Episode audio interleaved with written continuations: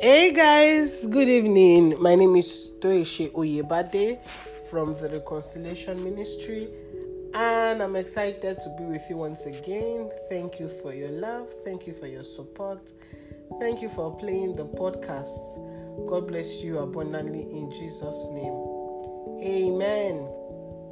Beloved of God, for the beautiful month of April, by the help of the Holy Spirit, we have been treating for such a time as this, right? And um, you know, we've seen that everything happens for universal reason. None of us is here because you know God was bored and he needed more people. No, every one of us has been created to serve one purpose or the other.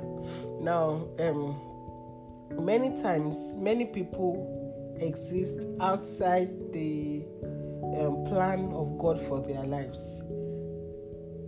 Many people are aware, but they would rather not do what God wants them to do. You know, the same way that many times when we buy kitchen gadgets, you know, the manufacturers most times usually except if you buy um, second hand in that you know somebody already pre-owned it before you were owning it and that one might not come with a label or a manual or anything, right? But if you're buying directly from the manufacturer, it is expected that it will come with a manual, right? And in the manual, many times, you know, you would see samples of things that you should do with the gadget.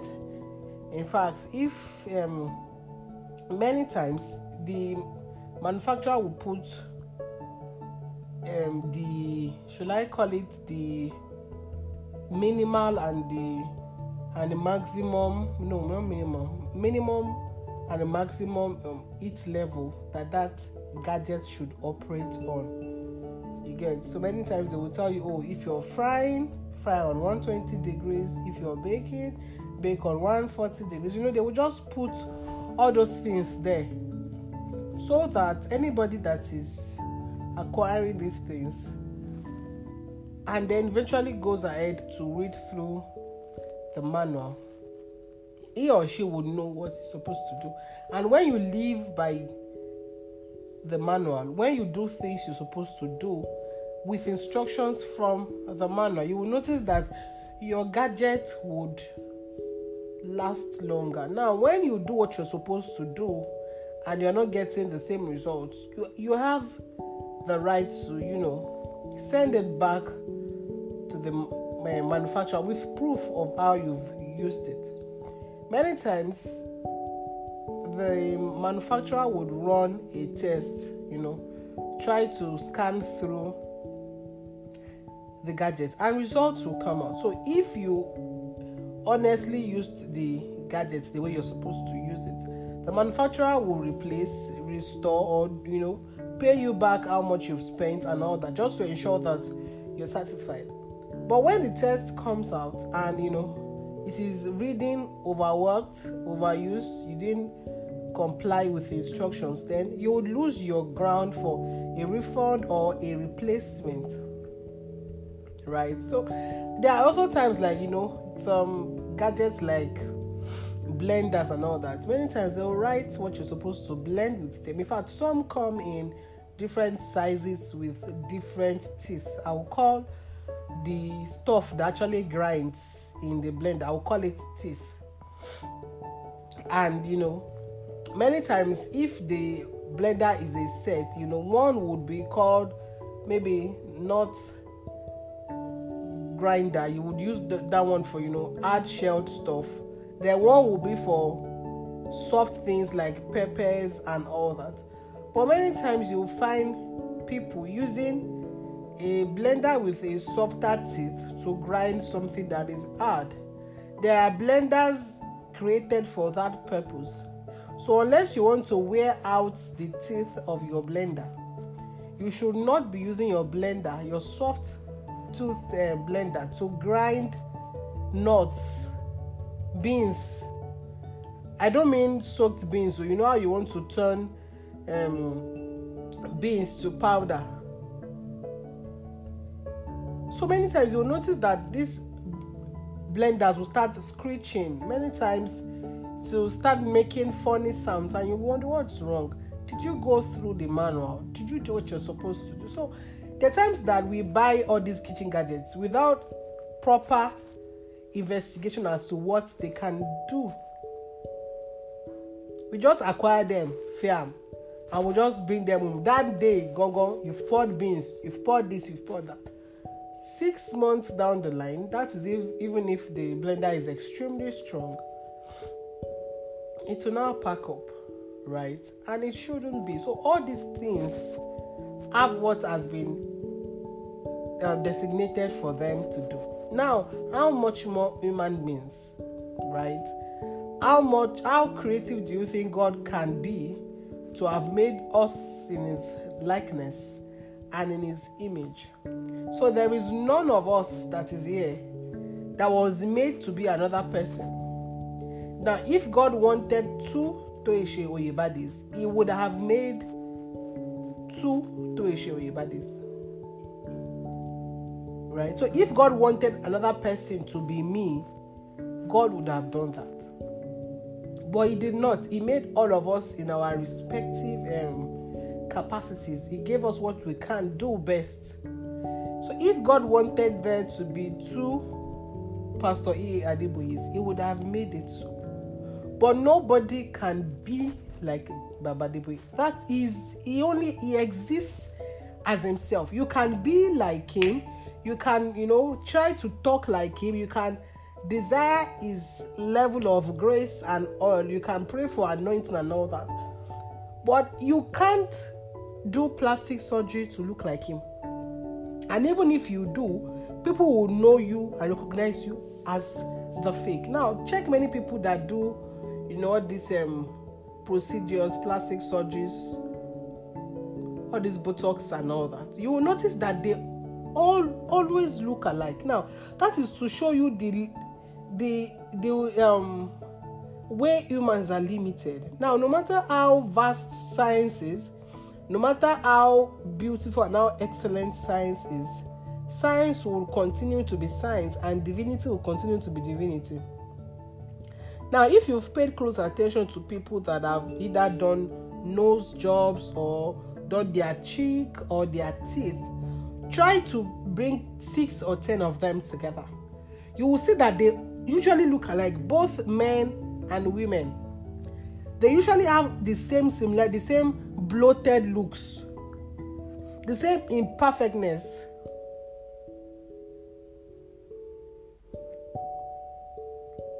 But here we are.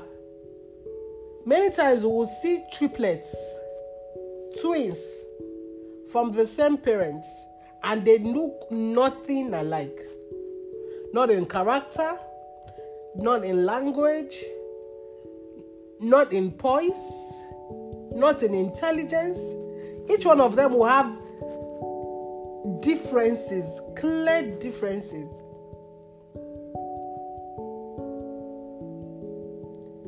And even with twins that look alike and all that, that have, you know, striking resemblances their character many times are different. Their writing can be the same, they might talk the same way, but the people that live with them will tell you, oh, Tola is the one that, you know, does this. Then Tolu is the one that does that. One might want, in fact, the two of them might want law but many times in that same profession, they might have strengths and weaknesses. They might have things that they love the most differently. One might say, Oh, she wants to do litigation, the other might say, Oh, she wants to do soliciting. So, if these things happen, we must know that none of us is here by chance, none of us is here by coincidence. Maybe our parents have, you know, out of anger, said things like, We didn't even want you. See this child. Who told you I even wanted? Maybe your, your mom has one day told you that you were born out of mistake. Maybe you you they tried aborting you. So you already feel that um, lack of uh, self worth. You already feel unwanted. You already feel like you are here by mistake. Maybe your parents told you that, but I'm telling you today that every one of us is here by design. Every one of us is here by conscious design.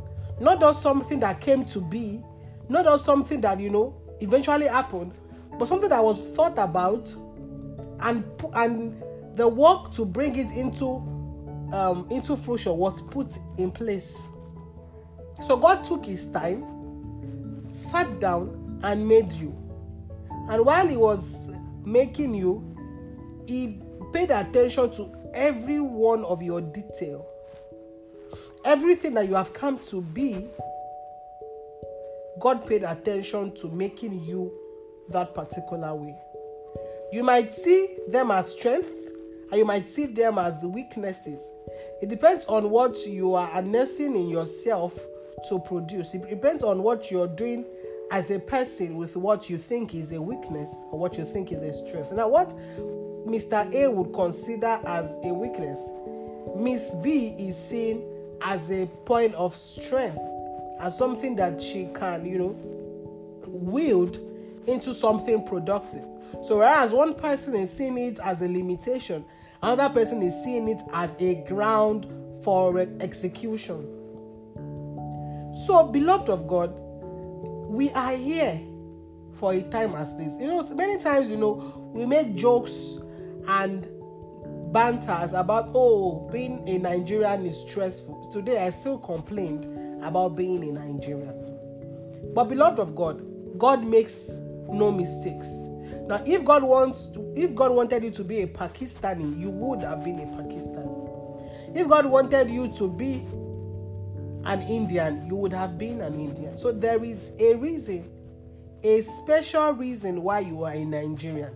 So whether we come into the knowledge of that truth or not, the responsibility lies on us. We can spend our entire lives, you know, brooding about why we are Nigerians. We can spend our entire lives complaining about why we are Nigerians. But in this same Nigeria, there are still Nigerians, even though limited by age, by by finances, by region, limited with everything. Many people are sprouting. Many people are taking the leap of faith. Many people are excelling even with these restrictions. So if everybody is restricted, how come some people are sprouting? Now, many people might say, oh, maybe they are privileged, maybe they have rich parents. I'm sure that if you look inwards, if you look into your circle or your friend circle or anywhere around, you would at least find one person that, despite his limitation or despite our limitation, the person took a leap of faith and the person is springing forth, the person is blooming, the person is making impact, even in such a time as this. So, beloved of God, we must firstly accept that this is where we are. And this is our current reality now. Yes, everybody many people has, you know, relocation plans. If you ask 10 young Nigerians now, 11 out of 10 will tell you, oh, they want to japa in court. But even if we have relocation plans, newsflash, all of us cannot leave. That's the basic truth. If if the United um, Kingdom says they want to give 160 million visas, there will still be some that will still be left.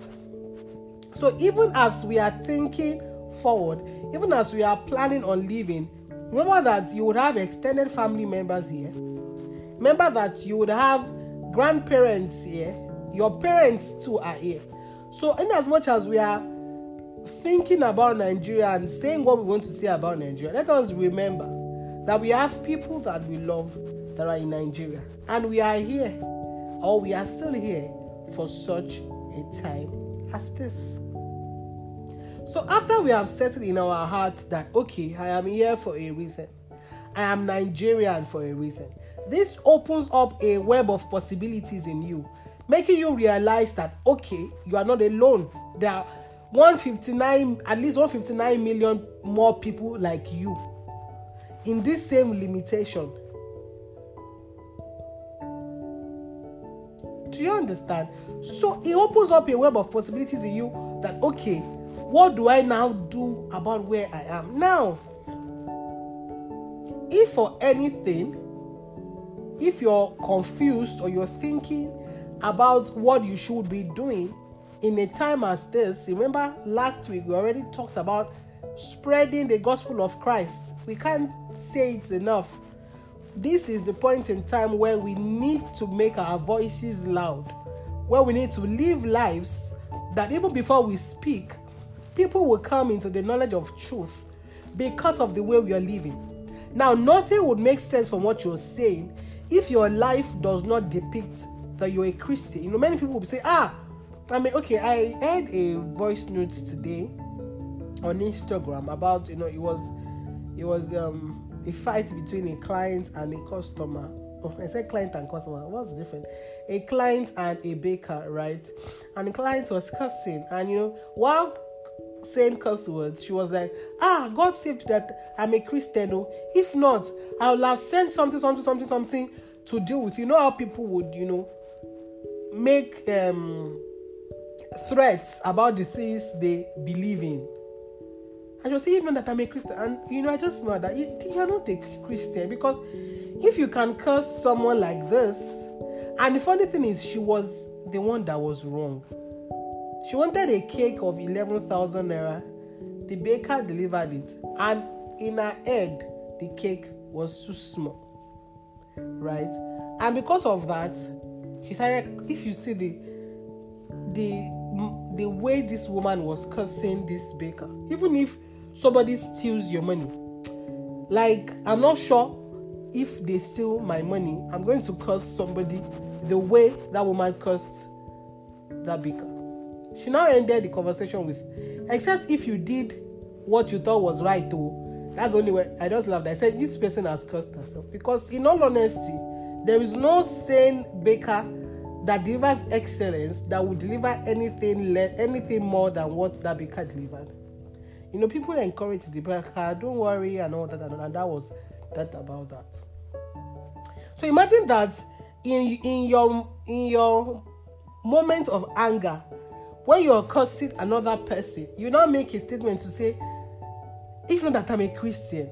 Now, there's nothing this person wants to say beyond that statement nothing would make sense again because how she has lived her life is exactly opposite of how a child of God should be living her life.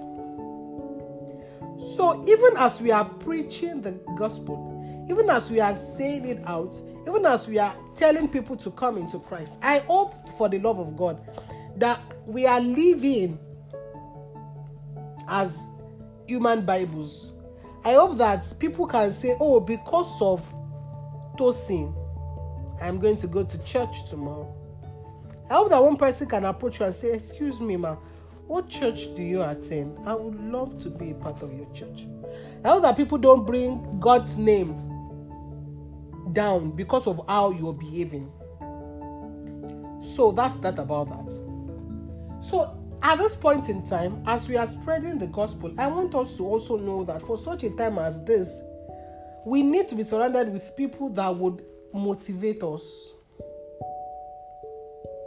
In the Bible, we have so many stories about people that in certain points in their lives, they had people that, you know, helped them, pushed them to see that they were there for a reason. Now, Esther had Mordecai, her uncle. You know, Esther looked like somebody that the odds were against. Her parents were dead, and to make matters worse, she was taken off in her prime to go to the king's palace. And you know how they will say, you know, Yorubas will say Ile Ola Niyonu, which means that you know all that glitters will not be glo- will not be gold. So being in the king's palace does not automatically make Esther, you know, free to do what she likes. In fact, we're told that Esther, whenever she wants to, whenever she wanted to rather speak with her uncle, she had to do it secretly. You, you know, just for you to know that she didn't have all the luxury either. She could not even approach the king, only if the king wants to see any of them. And then when Haman was doing what he was doing, Mordecai caught it on time and he knew that, okay, there is one person that God has put in that place. You know, some people might see themselves that, oh, now I'm in power. Now is the time for me to flex. Now is the time for me to amass wealth. You know, Esther's point of focus could have been self, self, um, self worker, self pampering. I, I, don't know what um, English word to use. She could have been so obsessed with making money. You know, people feel like, ah, I've, I've suffered. I don't have parents. Now, the first thing I have to do is to do this. She could have been carried away with self. She could have been carried away with the things that, you know, she didn't enjoy as an orphan. I'm like, and she would be like, now that I'm in power, I have control, I have access, I have money, I have influence. Now let me start living my best life. Now, many people will say they are living their best life, but beloved of God, any best life outside the circumference of what God has called you to be is living beyond, is living below design. You can be the president, you can be the richest man in the land, but if you're not living in your design, if you're not living as God wants you to live, you are living below standard. Because it's only God's design that is the standard. Esther wasn't um, carried away with what she needs to do for herself or what she needed to do for herself. She she was scared, of course, when her uncle Mordecai told her what she had to do. But you know, this was a woman that recognized the place of prayer and the place of fasting, which was the next um, topic I would have treated to. For such a time as this, as we are surrounded with people giving us hope and motivation, we also have to recognize the place of prayer and fasting. Now, when Mordecai told Esther what she needed to do, Esther told Mordecai, Okay, I have heard you. It is difficult, you all know, but I have heard you. Nothing is impossible by the help of God. Please go ahead and alert people and let them start fasting and praying for me. I'm sure she didn't tell them to start fasting and praying while she was eating and dining. No, I'm very sure that she joined in the prayer and fasting in our own um, space too. And Bible recorded it that when Esther approached the king, even before she said anything, she found favor. Because it was the king that was even asked, upon seeing her, what do you need? Tell me if it is half of this kingdom I'm going to give to you. Now, Esther was surrounded by motivation. She had somebody close by that could tell her that you can do this. Right? David had Jonathan. There's this confidence that, you know, will come upon you when somebody you love tells you that they believe in you. When somebody in love, when somebody you love gives you support. Now, maybe there's somebody listening to me and the person feels that, oh, there is nobody around me giving me love and support. Nobody believes in me. Nobody cheers me on. Lord of God, let me challenge you today. When was the last time you gave somebody hope? Before you start desiring that you are you will be motivated or you'll be cheered on, be the first person cheering people on. Be the first person giving people hope. Just do it in your own capacity and see if the principle that what you sow you will reap will not work for you. And if it is not working for you, that means that there's something fundamentally wrong with the hope that you're giving. Maybe you're giving the hope in pretext that, in pretense rather, that ah, let me do it though, so that I will also know. Do it with love. And God always obeys his word. Whatever a man, whatsoever a man soweth, that he will receive. So be the one sowing love and hope and motivation in people. Be cheering people on. And see if at the end of the day, at that point in time where you need help, motivation, or support, see if you will not get. You will definitely get it. So David had a Jonathan, Esther had a Mordecai, Moses had an Aaron, somebody that was ensuring that they were never out of hope and out of support.